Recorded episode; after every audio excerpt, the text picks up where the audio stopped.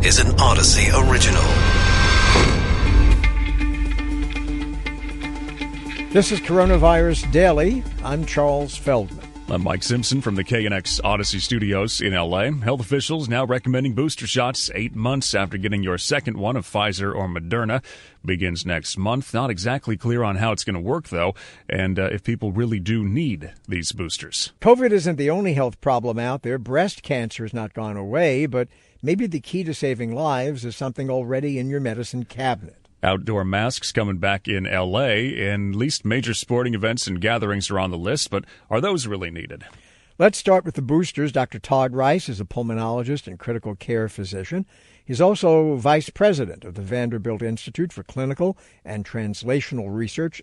Uh, so, doctor, what are our officials saying with recommending boosters? The data that the CDC released today uh, has shows a couple of things. One is that it shows that the vaccine isn't quite as effective today, or if you've had it for got it a few months ago, as it was initially when you had it in protecting you from getting infected. But it does still show that it actually is is as effective at preventing you from needing the hospital if you get infected, uh, or getting you know in the ICU and and needing that level of care. But the concern is is that as the protection from the vaccine decreases some to preventing you against preventing you from getting the infection that it also is likely to decrease some from keeping you from being hospitalized if you have the infection. And this is sort of preemptive almost in that if we increase your antibody levels with the booster then you're better protected both from getting infected and you know better protected from needing to get into the hospital if you get infected so kind of a two-pronged thing right? The big one is the yes. someday question and we want to stay out of hospitals and we don't want to die. So that would eventually starts to maybe wane but in the immediate next few months they're trying to reduce what these breakthrough cases? Uh, yeah. that, that was also never the promise though right? I think maybe that got a little misconstrued. We we were never told we wouldn't get sick. It would just be mild, and that's that's kind of how a vaccine works, also. Yeah, absolutely right. The the goal, the ultimate goal of the vaccine is to prevent people from getting sick and needing the hospital and dying. And if we get lucky on top of that and prevent you from even getting infected, you know, that's kind of a bonus. But if you get infected and had a mild infection, that's still a success for the vaccine because we prevented you from from getting really sick the, the other component of this that I think is in play, and it wasn't explicitly stated, was you know there are some newer data that suggests that with the Delta variant, if you're a infected vaccinated person, you might still be able to transmit the the virus to other people, which was different than the Alpha and the Beta variant. We think, um, and you know this booster might uh, actually give you high enough antibody levels that we might be able to block that transmission uh, and that, you know, in the overall public health is also a big component of trying to get out of this surge and trying to get out of this sort of pandemic in general is not only preventing cases that need the hospitalization, but also trying to break that cycle of transmission from person to person. But you know, it was interesting uh, in watching it this morning. A lot was made uh, in terms of the case being made about waning antibodies and booster providing, and, and that's, uh, I guess, a no brainer, more antibodies. But yeah. I, I, can recall countless experts uh, talking in recent months about we're placing too much emphasis on antibodies, that of course they're going to wane over time. What's really important are things like T cells and B cells. There was no mention of any of that this morning. Yeah, I don't know if you watched all the way through the whole questions, but somebody asked a question about the T cells and the memory B cells to Dr. Fauci. And Dr. Fauci said they're very important and they're really hard to measure in a large group of people, and the antibodies are easier. Uh, and I think that's right. Uh, your point about the antibodies wane over time is exactly right. That's you know biology is is that you know if we get exposed to something or vaccine, we develop antibodies to that, and uh, eventually we decrease our number and our amount of antibodies because if we didn't, I like to tell people our blood would be like maple syrup. It'd be so thick with all of these antibodies, we wouldn't be able to pump it around. So we kind of have to do that, you know, to have blood be thin enough to pump and all of that.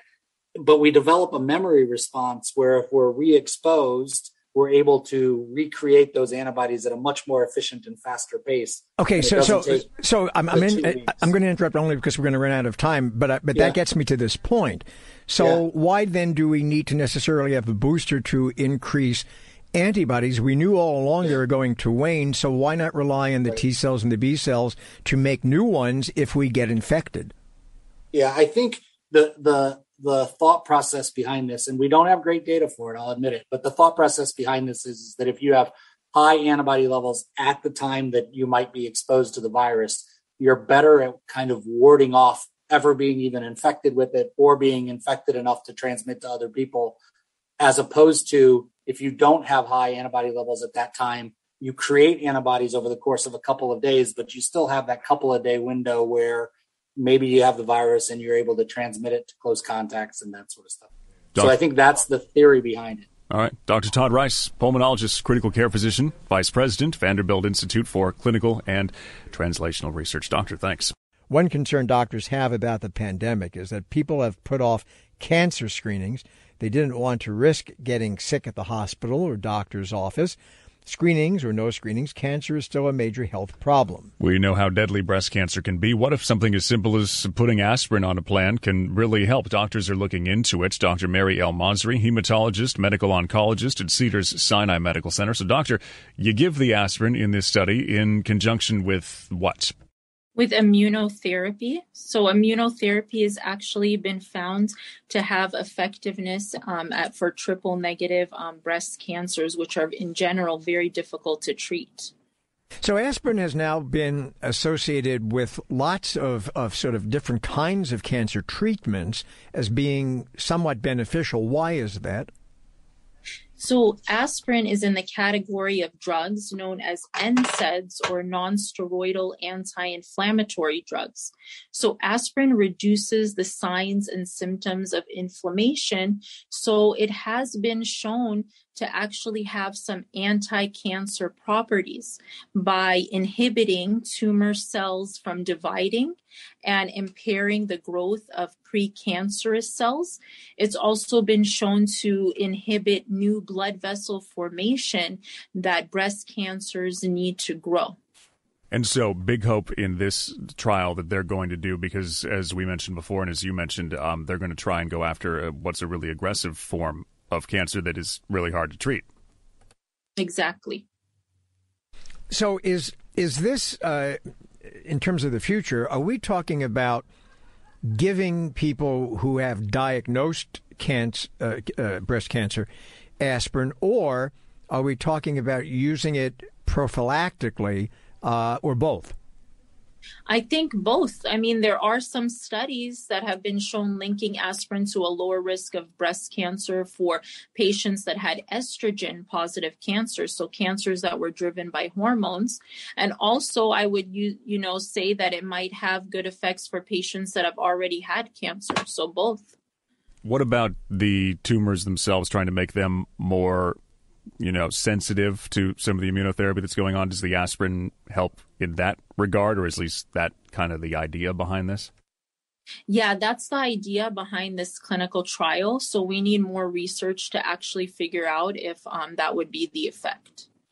So are we talking about uh, you know like huge amounts of of aspirin, or are we talking about you know basically you know, you go to the corner drugstore, you you pop open a, a bottle of aspirin, pill. yeah, and you pop a 325 milligram uh, pill tablet. So it's yeah, basically go to the drugstore, but get that baby aspirin. That's the 81 milligrams, that good old Bayer aspirin, because that's the one that's really been studied for different cancers, such as colon cancer, for example. So it's the actually low dose aspirin, the 81 milligrams. The 325 is the higher dose aspirin. So, you, so you take the 81 milligram for like how long? Just a little guy. So, I mean, that's going to be difficult to say. I think we still need more research for that. I don't think we really have um, definite time frames for that. That's the um, premise of the trials. All right. Dr. Mary El-Masri, hematologist, medical oncologist, Cedars Sinai Medical Center. Doctor, thanks.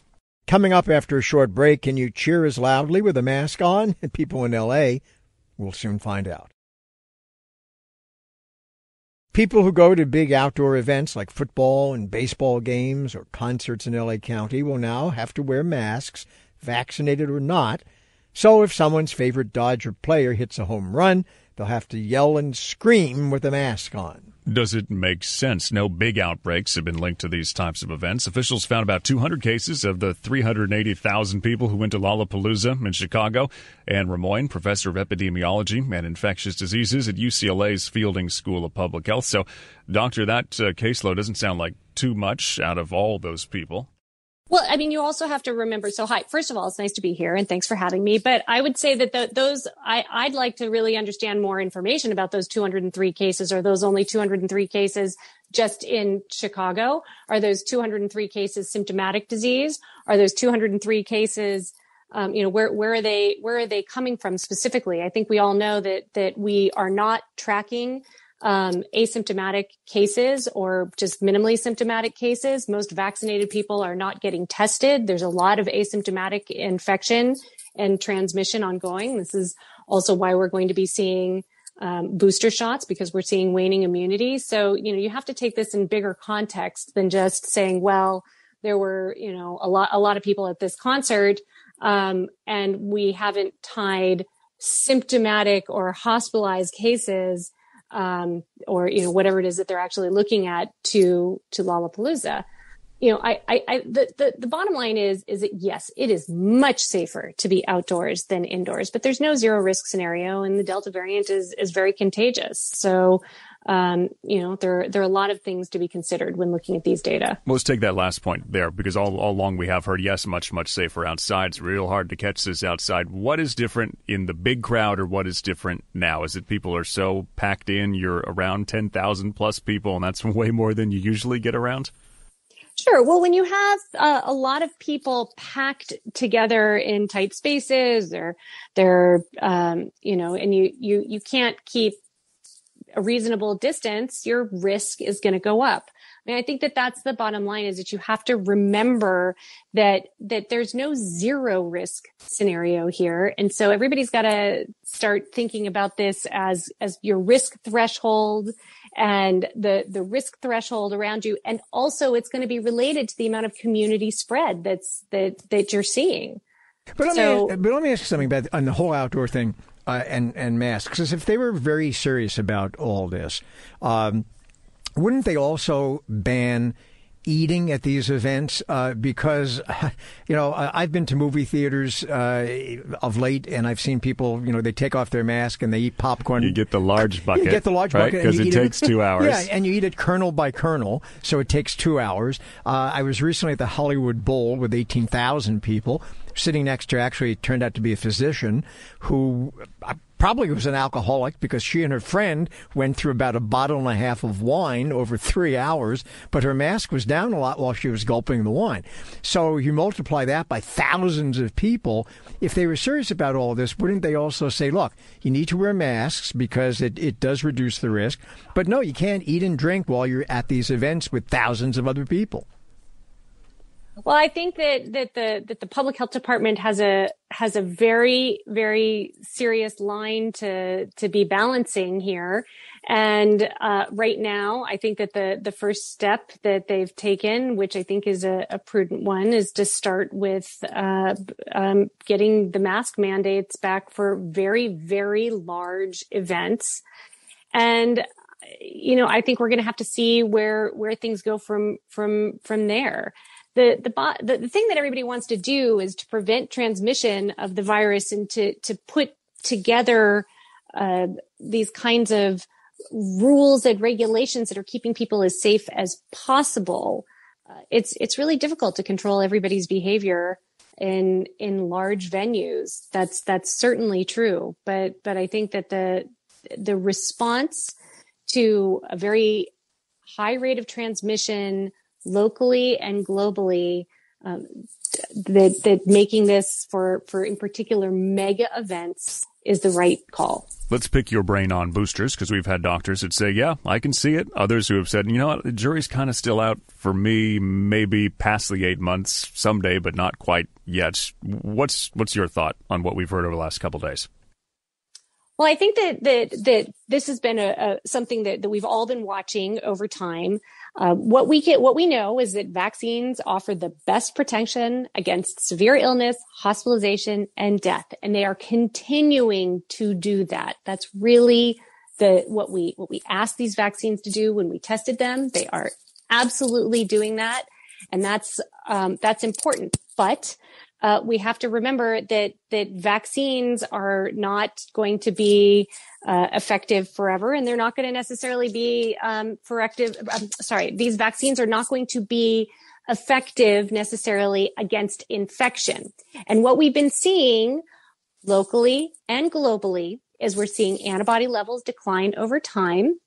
Uh, and we're also so so people who are vaccinated very early on we're, we're starting to naturally see this decline in antibodies. So it would make them more susceptible to getting infected. But we're also seeing this really contagious variant, the Delta variant, which is creating so much more uh, capacity for virus transmission um, because we're seeing a thousand times more virus shedding from um, from the respiratory tract uh, than the original variant you know, these, the, the vaccines aren't holding up as well against just infection from these variants. So, and, so as a result, we're going to need the we're going to need to to boost immunity. And, and I'm glad you mentioned that. So, uh, are these boosters that they're now saying people should start getting eight months post their second uh, shot if they got a two shot uh, regimen? Are these boosters then really designed? Uh, more to prevent uh, vaccinated people from perhaps spreading to unvaccinated people who will have more dire consequences than they are designed to uh, reduce illness in those already vaccinated for whom the vaccines they currently have are pretty effective anyway. Well, they're twofold. So so the the first thing is that we're seeing this declining level of antibody over time and we're seeing some increases in hospitalizations in other countries like Israel who are a little bit further ahead of us because they started vaccinating a little bit earlier.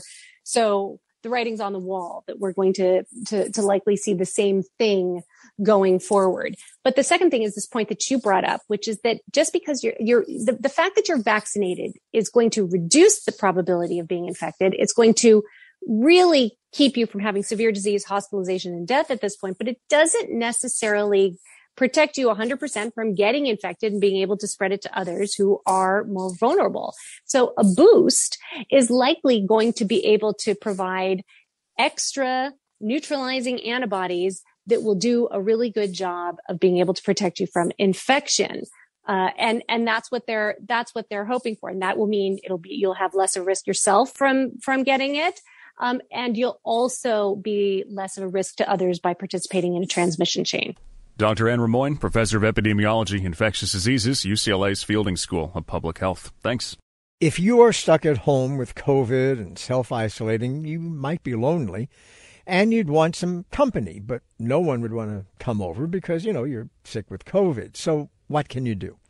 Indonesia has an answer. You get a robot, a homemade robot designed by Indonesian villagers and scientists for fun, and it's found a new use during the pandemic, bringing food to people with COVID who are isolating. It's called the Delta robot. You get it after the variant. it, it's made of household items like pots, pans, and an old television monitor. The robot's head is made from a rice cooker. I know people who have heads that are made of rice cookers. It's operated by remote control, and it is one of several robots made in the village. It's going to be a Pixar movie pretty soon. You watch. Uh, you can find this Audacy original on the Audacy app, Apple Podcasts, Google Podcasts, and Stitcher.